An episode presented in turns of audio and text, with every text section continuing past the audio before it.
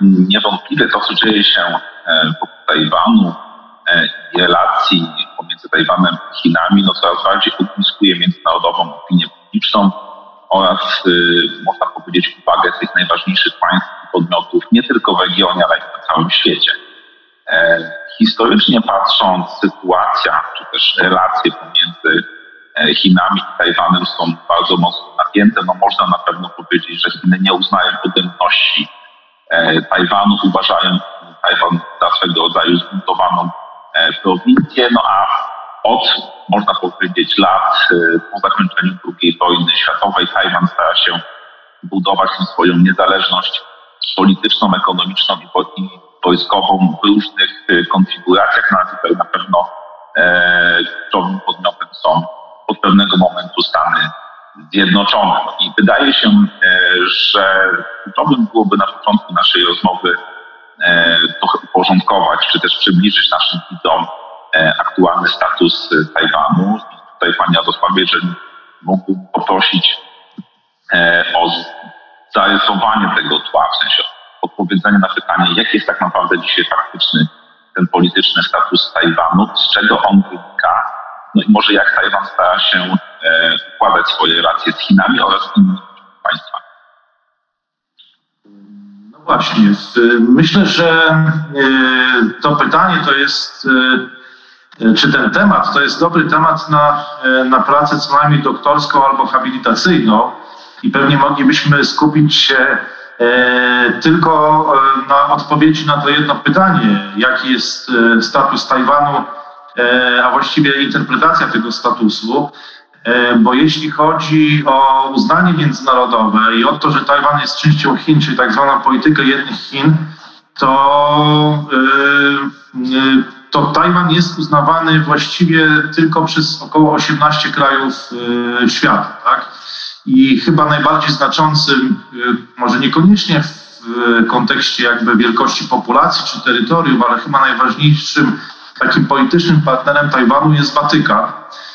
To jest jedno z tych 18 państw, Stolica Apostolska, jedno z tych 18 państw, aktorów, podmiotów prawa międzynarodowego, które uznaje Tajwan jako państwo. Takim krajem może znaczącym jest też, można powiedzieć, że Paragwaj. Poza tym jest tu dużo innych krajów z Ameryki Środkowej, z Afryki, krajów Pacyfiku. I te 18 krajów uznaje Tajwan jako odrębny podmiot prawa międzynarodowego. Wszystkie pozostałe kraje świata, w tym także Polska i Stany Zjednoczone, także kraje europejskie uznają jedne Chiny. Tak? I ta formuła jest stosowana. Bardzo ciekawa jest sytuacja, z którą mamy do czynienia teraz na Litwie, bowiem tam właśnie w ostatnich dniach otwarto konsulat, który nie nazywa się Taipei Representative Office, tylko Tajwan. Użyto tej nazwy, no co doprowadziło do wielkiej dyplomatycznej awantury i już oficjalnie obniżenia relacji dyplomatycznych między Chinami a Litwą. Wcześniej doszło do wycofania chińskiego ambasadora z Wilna i wyproszenia litewskiego ambasadora z Pekinu.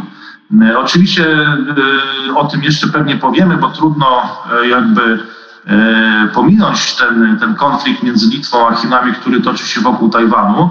Natomiast tutaj przy odpowiedzi na pytanie o status międzynarodowy Tajwanu, no to musimy powiedzieć, że cała gra, która się toczy, jest właśnie grą o izolację Tajwanu, to jest taktyka Pekinu, no i o wyjście z tej izolacji międzynarodowej, to jest z kolei taktyka Tajpej. No i teraz pytanie jest, kto w tej grze jakby osiągnie sukces. Czy Pekin umiejętnie wyizoluje Tajwan, czy z kolei Tajwan wydostanie się z tego żelaznego uścisku Pekinu. Fakty są takie, że w 1971 roku Republika Chińska na Tajwanie no jakby została wyproszona z Rady Bezpieczeństwa, została tam zastąpiona przez Pekin. I od tamtej pory ta, można powiedzieć, żelazna pętla się zaciska. O co chodzi Pekinowi? On chce wyizolować Tajwan, pozbawić go kontaktów międzynarodowych po to, żeby stał się łatwiejszy po prostu do skonsumowania. Chodzi o to, że Tajwan ma zostać de facto przyłączony. Tajwan posiada własny rząd, posiada własne terytorium, ale nie posiada uznania międzynarodowego, czy też jest uznawany przez kilkanaście krajów.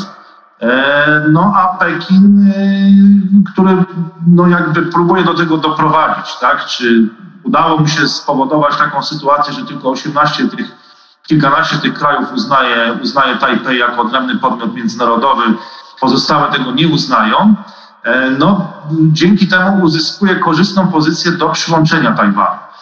I izolacja Tajwanu jest tutaj jakby warunkiem sine qua non.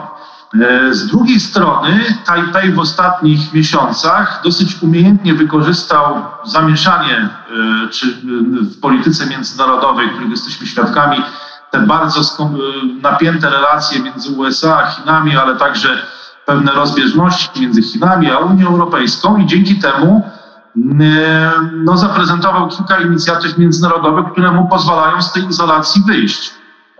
Doszło do pierwszej w historii wizyty europejskich parlamentarzystów na Tajwanie chociażby, ich spotkaniu z prezydent Tajwanu Tsai Ing-wen, oczywiście nieuznawanej w Chinach i też nieuznawanej w Europie formalnie, ale jednak do tego spotkania doszło na tle właśnie flag Republiki Chińskiej. To myślę, że było bardzo istotne wydarzenie. Także wizyta tajwańskiego ministra spraw zagranicznych w Europie, czy to właśnie na Słowacji, czy w Czechach, czy w krajach bałtyckich.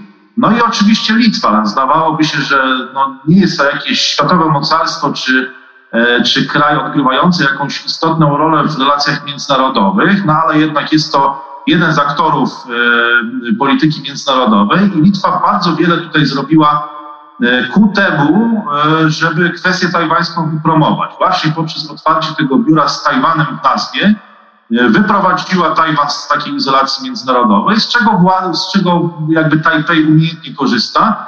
Nie bez znaczenia jest również pomoc Japonii jako takiego promotora i trochę Australii, ale bardziej Japonii, która poprzez subtelne działania dyplomatyczne na przykład również prowadziła sprawę tajwańską na agendę, chociażby w przypadku aplikacji do Trans Pacific Partnership, kiedy powstał AUKUS jako ten sojusz militarny Australii, Wielkiej Brytanii i USA, to następnego dnia w Auckland Chiny złożyły aplikację do porzuconego przez Donalda Trumpa Trans Pacific Partnership, co od razu Japonia jakby sprytnie storpedowała zaproszeniem również Tajwanu do tej organizacji gospodarczej.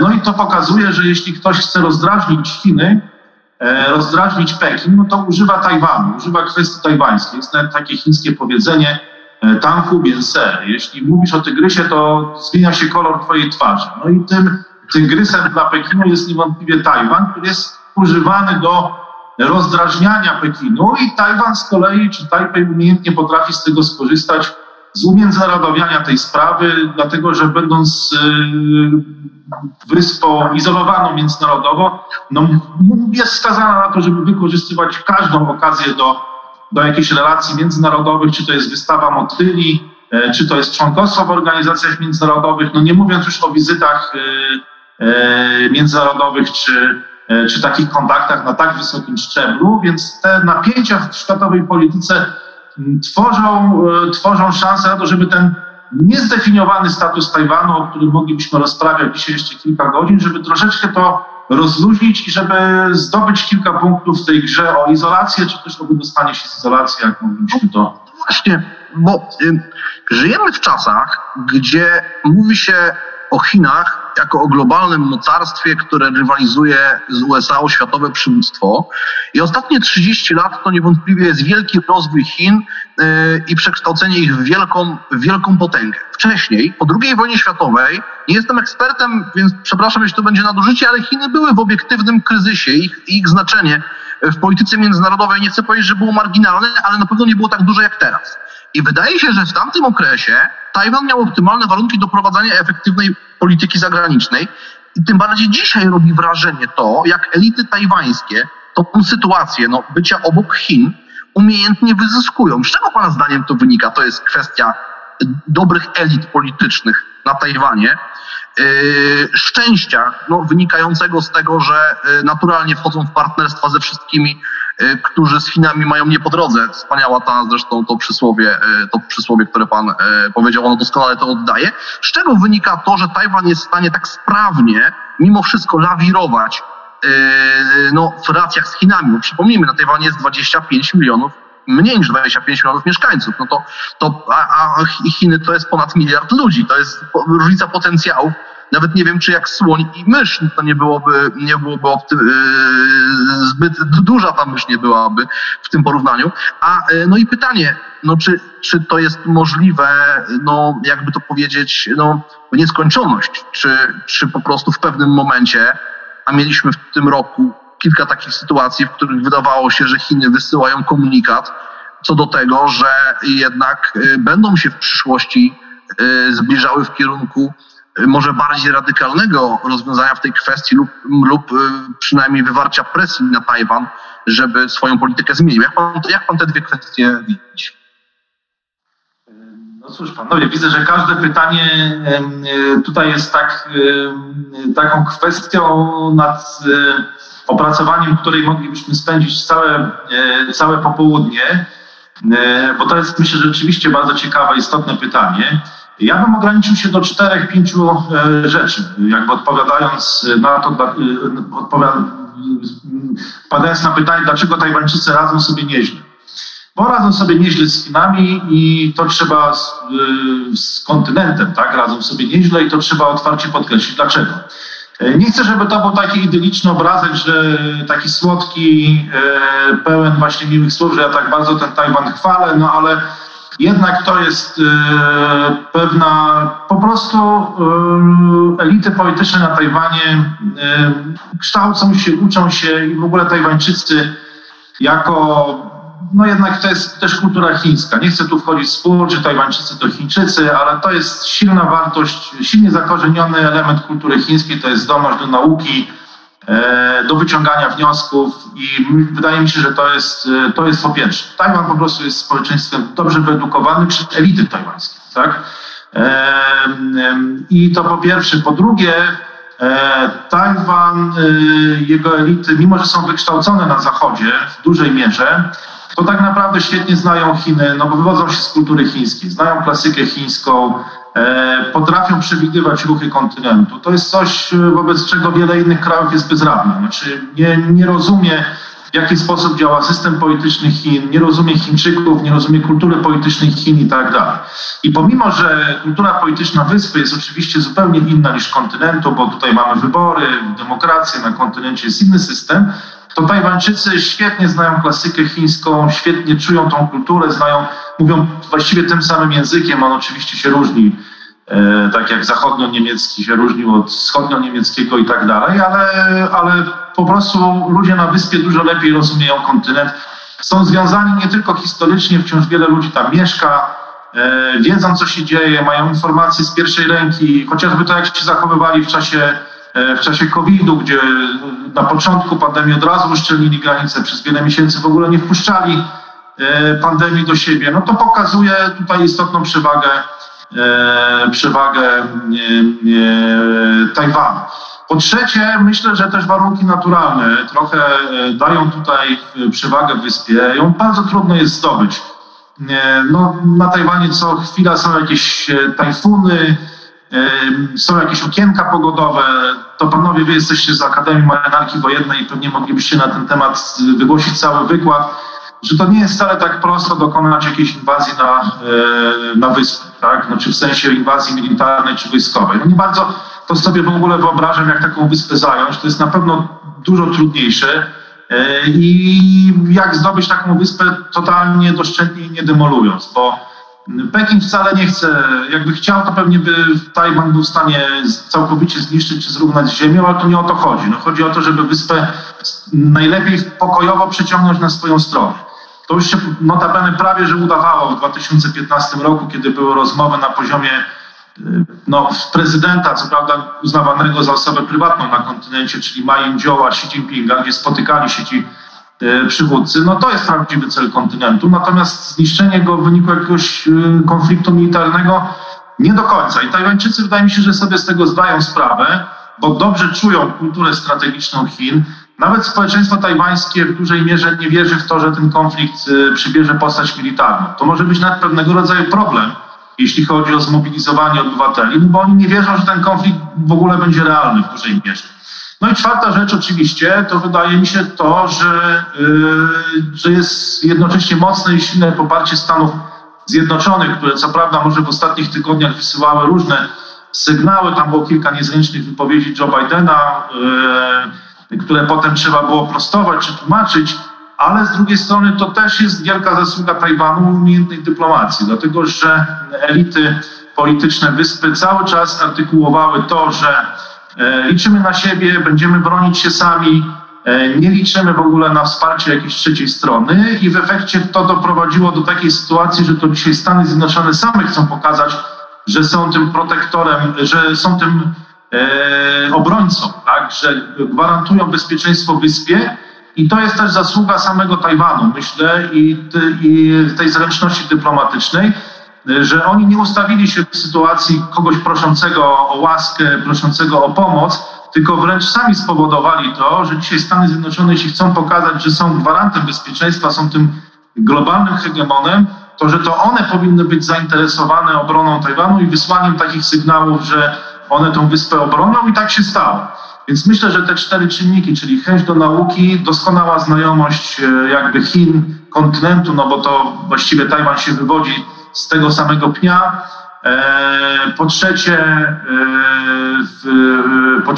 te warunki wewnętrzne, że Tajwan jest wyspą i to są te kwestie militarne, na których panowie się znacie dużo lepiej niż ja. No i po czwarte wydaje mi się, że konstruktywne zaangażowanie Stanów Zjednoczonych, co tutaj też bardzo utrudnia sytuację kontynentowi i minimalizuje czy zmniejsza prawdopodobieństwo konfliktu kinetycznego, gdyż cena takiego konfliktu automatycznie wzrasta, no jeśli Stany Zjednoczone przynajmniej wysyłają takie deklaracje, że są za polityką jednych Chin od 1979 roku, czyli uznają jedne Chiny, ale nie dopuszczają możliwości jakiegokolwiek wojennego rozwiązywania tej kwestii, tak, czy na drodze militarnej. To jest stanowisko Stanów Zjednoczonych.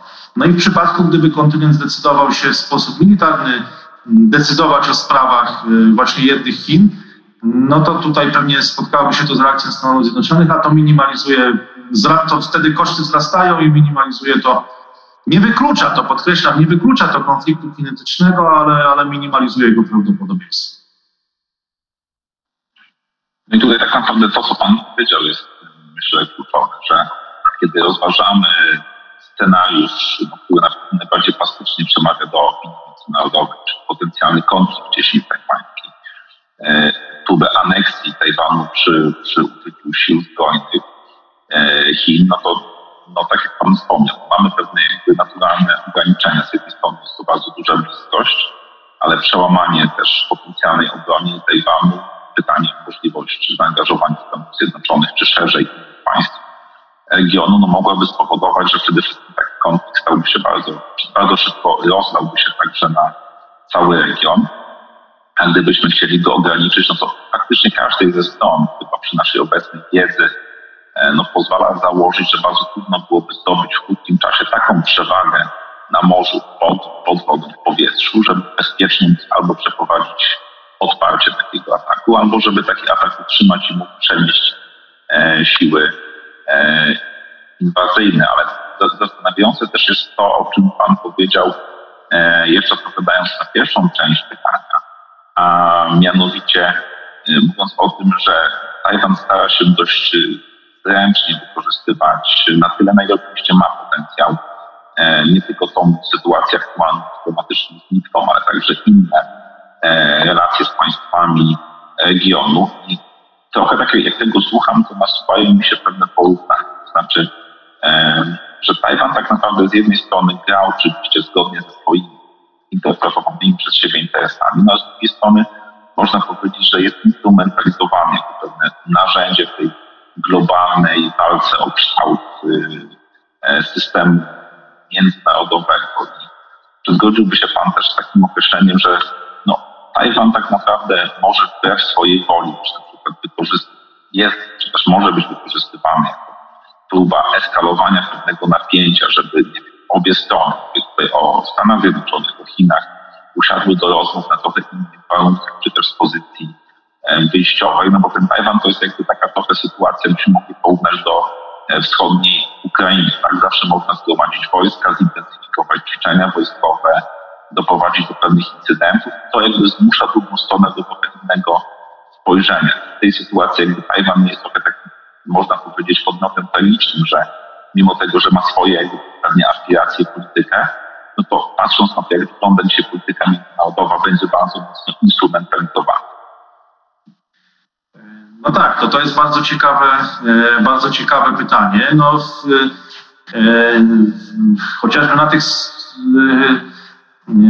spotkaniach w Akademii Marynarki Wojennej kilka tygodni temu, jak się spotkaliśmy, no to też wyszedłem z taką koncepcją właśnie jądra ciemności tego Tajwanu jako Cieśniny Tajwańskiej, mówiąc precyzyjniej, jako takiego miejsca, który jest tym jądrem, które może eskalować. I to może rzeczywiście ten konflikt może się rozlewać na cały region, a potem i na cały świat. I rzeczywiście no, trudno się z panem nie zgodzić, że łatwo jest eskalować, czy łatwo jest doprowadzać do konieczności wykonywania kolejnych ruchów, które mogą przerodzić się w eskalację.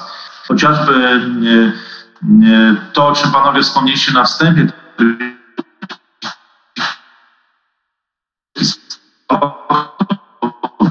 chińskich na początku czerwnika, no to przestrzeń powietrzną, której oczywiście kontynent nie uznaje. Tak, znaczy dla niego nie istnieje ta przestrzeń powietrzna, ale to od razu powoduje konieczność właśnie tego, że jakichś oświadczeń, jakichś ruchów, no i stąd jest łatwo, znaczy to jest duży potencjał eskalacyjny, dlatego że potem jedno oświadczenie za daleko, jeden ruch za daleko i znajdujemy się na drodze do eskalacji. To rzeczywiście no jest potencjalne źródło napięć i takim pewnie jeszcze przez długi czas pozostanie, więc szczęśliwie trafiliśmy na kulturę chińską, gdzie ceni się powściągliwość, gdzie ceni się chłodną głowę i to zwiększa prawdopodobieństwo tego, że jakby ludzie, którzy za to odpowiadają, elity wojskowe i polityczne, wytrzymają to ciśnienie. Gdybyśmy trafili na region bardziej gorący, to pewnie jeszcze ten potencjał eskalacyjny by wzrósł. Co do wykorzystywania Tajwanu, myślę, że to się dzieje ze świadomością jakby elit politycznych Tajwanu i że to tworzy dla nich to window of opportunity, czy tworzy dla nich szansę pewnego rodzaju. Oczywiście na pewno jest tak, że ta kwestia Tajwanu może być traktowana instrumentalnie, jest sprowadzana do agendy politycznej jako taki straszak na Chiny. Kiedy mamy jakieś rozbieżności z Chinami i chcemy no, użyć czegoś, co jest ich słabym punktem, no to wiadomo, że zaczynamy mówić między innymi o Tajwanie. Ale dla Tajwanu jest to znaczy dla elit politycznych w Tajpej jest to dobry deal, no w tym sensie, że to pozwala im wypłynąć jakby na ten poziom międzynarodowy. Więc polityka generalnie, no niestety lub niestety, polega na instrumentalnym traktowaniu wielu innych aktorów politycznych czy podmiotów politycznych. Pytanie jest tylko na końcu, jaki z tego wychodzi rachunek. No i dla Tajwanu to tworzy pewnego rodzaju możliwości zaistnienia na arenie międzynarodowej. I wydaje mi się, że elity polityczne w Tajpej zręcznie potrafią to wykorzystać. Tak? Że to jest sprawa, że Chiny wchodzą w spory ze Stanami, z Unią Europejską, pojawia się kwestia Tajwanu i być może nawet instrumentalnie, ale wtedy się pojawiają oficjele z Tajwanu, z Tajpej i tą sprawę jakoś umiejętnie rozgrywają. Tajwan wychodzi w tej grze o izolację, Tajwan wychodzi, rozluźnia jakby ten uścisk, powiedzmy, ten braterski uścisk kontynentu, który chce go właśnie wyizolować. Natomiast myślę, że jest jeszcze inny dylemat, który z tego wynika, bo jeżeli spojrzymy na badania opinii publicznej, ja nie jestem wielkim zwolennikiem, od razu powiem, badań opinii publicznej, dlatego że opinia publiczna może często zmieniać zdanie, można łatwo na nią też wpływać, różne rzeczy można też opinii publicznej przedstawiać i powodować różne reakcje, no ale jednak zdecydowana większość mieszkańców wyspy chce utrzymania status quo. Chce utrzymania status quo, czyli chce, żeby nic się nie zmieniło. Różne badania właśnie pokazują, że nie bardzo też wierzą w konflikt zbrojny. To była nawet ostatnia wypowiedź chyba wiceministra obrony tajwańskiego, który mówił, że do 2025 roku Chiny uzyskają zdolność jakby absolutnej dominacji wojskowej i przyłączenia Tajwanu. Ja to postrzegam jako właśnie element mobilizacji społeczeństwa, które tak na dobrą sprawę pamiętajmy, że jest społeczeństwem bogatym, wykształconym i jakoś niespecjalnie myśli o tym konflikcie, pokłada wiarę i nadzieję w to, że do niego w ogóle nie dojdzie. I teraz dylemat ten polega na tym, że im bardziej Tajwan wydostaje się z izolacji międzynarodowej, no tym bardziej prowokuje z kolei Pekin do tego, że to będzie wszystko albo nic. To znaczy, że albo Pekin de facto będzie, Tajwan się skutecznie rozluźni ten uścisk i de facto zyska to uznanie, poszerzy to uznanie międzynarodowe, tak? Bo Tajwańczycy są zadowoleni z tego, co jest. No, oni nie są uznawani za państwo, no ale de facto jakby nim są i to im odpowiada. Natomiast aktywna polityka międzynarodowa, którą prowadzi Tajpej, będzie zmierzać do poszerzenia uznania międzynarodowego, a to z kolei paradoksalnie będzie uprawdopodobniało rozwiązanie w stylu wszystko albo nic. Czyli albo to, że kontynent się pogodzi z uznaniem Tajwanu, albo że całkowicie je zlikwiduje. Więc im bardziej Tajwan jest aktywny międzynarodowo właśnie, im bardziej rozluźnia ten uścisk, tym bardziej zmienia status quo. A status quo jest czymś, co jest wartością dla społeczeństwa tajwańskiego, który nie chce zmieniać tego statusu, w jakim Tajwan się obecnie znalazł. Czy to taktycznie, bo no, prezydent, która jest jakby z partii takiej proniepodległościowej, no ona nie mówi wprost o tym, bo nawet nie twierdzi, że jest taka potrzeba. Więc być może to jest pewna taktyczna postawa, ale nikt nie chce jej zmieniać. Natomiast jeżeli ta polityka będzie bardzo aktywna i będzie więcej tych wizyt właśnie europarlamentarzystów i Tajwan wyjdzie całkowicie z tej izolacji międzynarodowej albo bardzo mocno wyjdzie z izolacji międzynarodowej, no to wtedy to status quo może zostać zaburzone. No i to jest pewnego rodzaju właśnie paradoks. Z jednej strony mamy grę o izolację, a z drugiej strony grę o utrzymanie status quo i trzeba tak to wyważyć, przynajmniej tak mi się wydaje, że tak powinny myśleć elity w Tajpej. No, trzeba tak to wyważyć, żeby ta aktywność międzynarodowa służyła utrzymaniu status quo, a nie rozbujaniu łódki w taki sposób, że ona się wywróci. Gdyby miał pan patrzeć w dłuższej perspektywie, w jednym z komentarzy pana, który słyszałem, zwrócił pan uwagę, że po tym, co się stało w Hongkongu w ostatnich latach i miesiącach, w jakimś sensie na pokolenie, chyba takiego metafory pan użył, na pokolenie Chiny utraciły zaufanie dużej części elit tego społeczeństwa, no i możliwe, że Chiny miały to wkalkulowane w ogóle w swoją politykę. Pytanie, jakby pan prognozował, czy uważa pan, że w długiej perspektywie tego pokolenia, tych 25 lat, Tajwanowi przy zmieniającej się dynamice międzynarodowej i otoczenia międzynarodowego, przenoszenia się do Azji, coraz większej części tego globalnego zainteresowania i w ogóle ważności regionu z innych części z regionu atlantyckiego, czy Tajwanowi to będzie się udawało?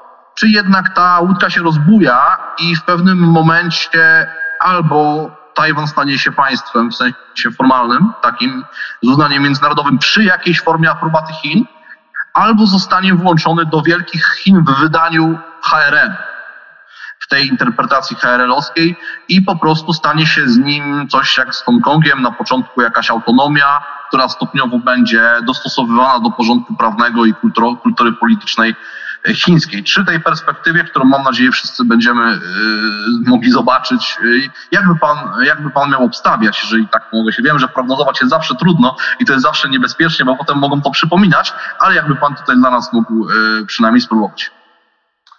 No, pan tutaj nawiązał do mojego kanału na YouTube, na którym jestem nazywany mistrzem banału i pewnie od takiego banału chciałbym zacząć odpowiedź na pańskie pytanie, bo stosunkowo młody wiek, bo mam 40 lat, mamy około 40, tak?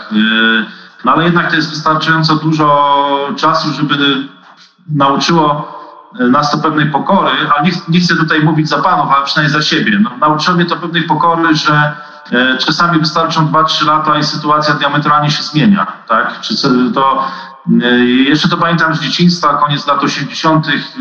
Też wszyscy myśleli, że ta sytuacja może potrwać nawet jeszcze 200 czy 300 lat. Wszyscy byli o tym przekonani, a 2-3 lata później obserwowaliśmy coś zupełnie innego i wielokrotnie już takich zmian w życiu doświadczyłem, czy widziałem, obserwowałem.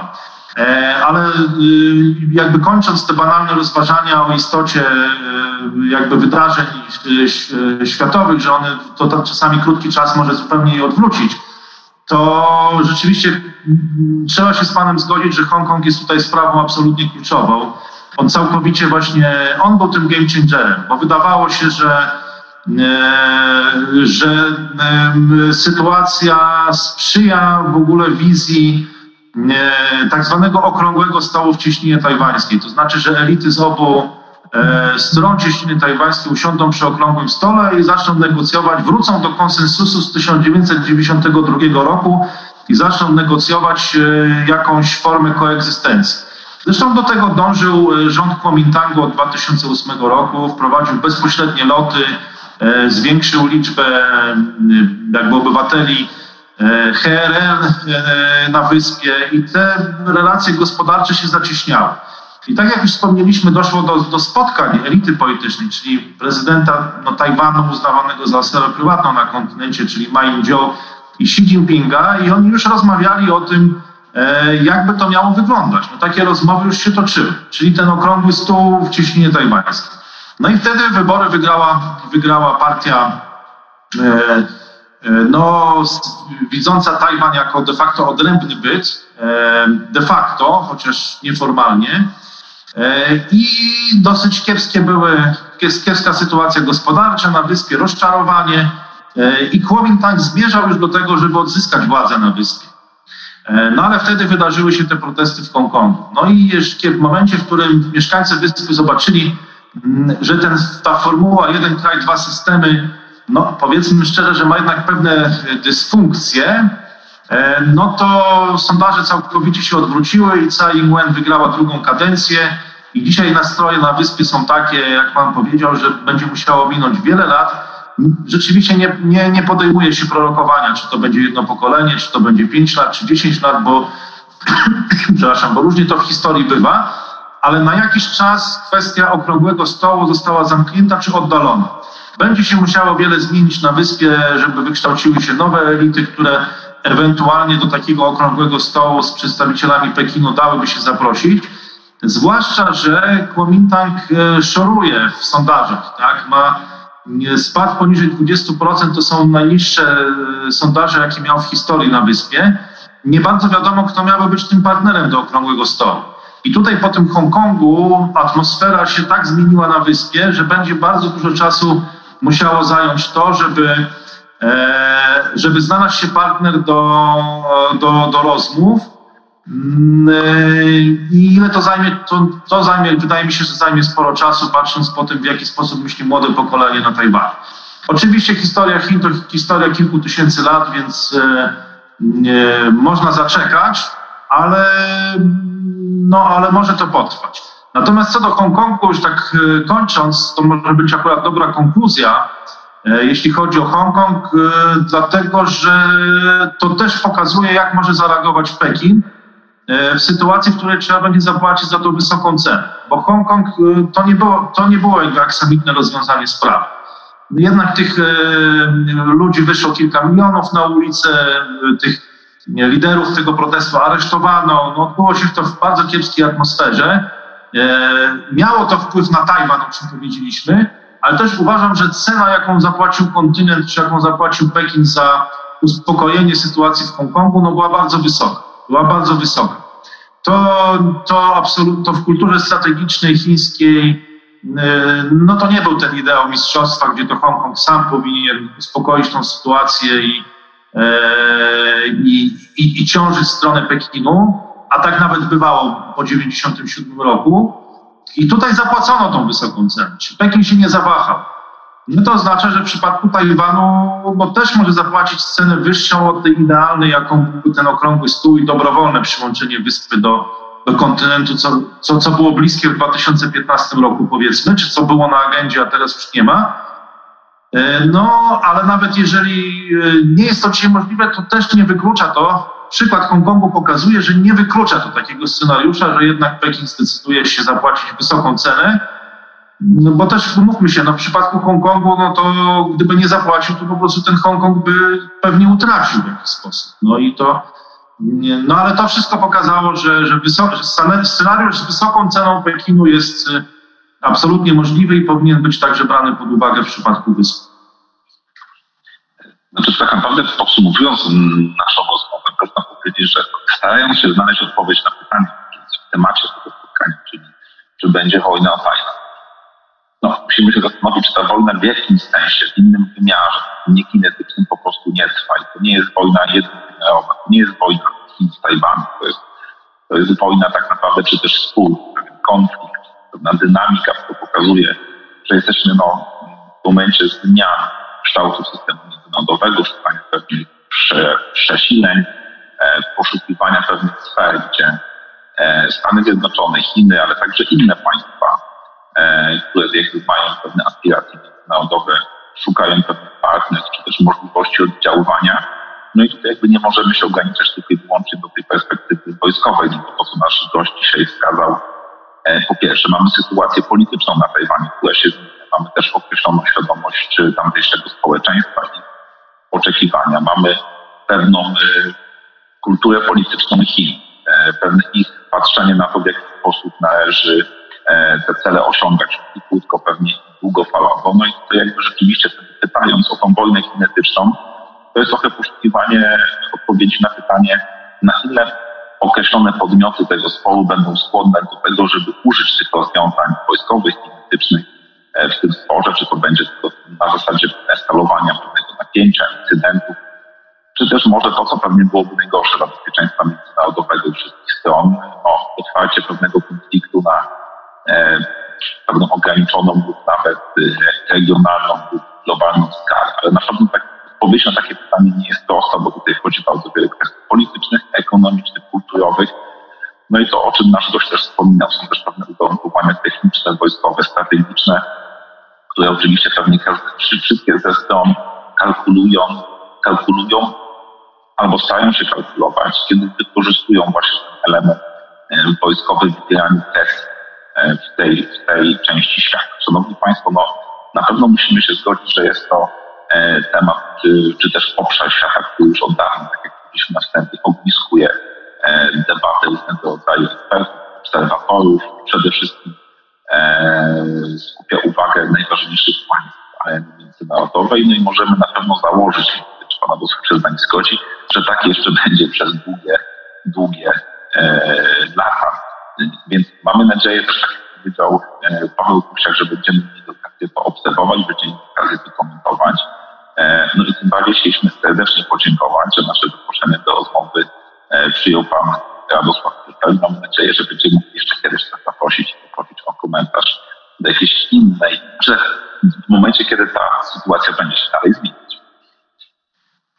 Ja przede wszystkim bardzo dziękuję za zaproszenie do Akademii Marynarki Wojennej. Zawsze się cieszę, kiedy jestem w Gdyni czy w Trójmieście. To jest świetne miejsce.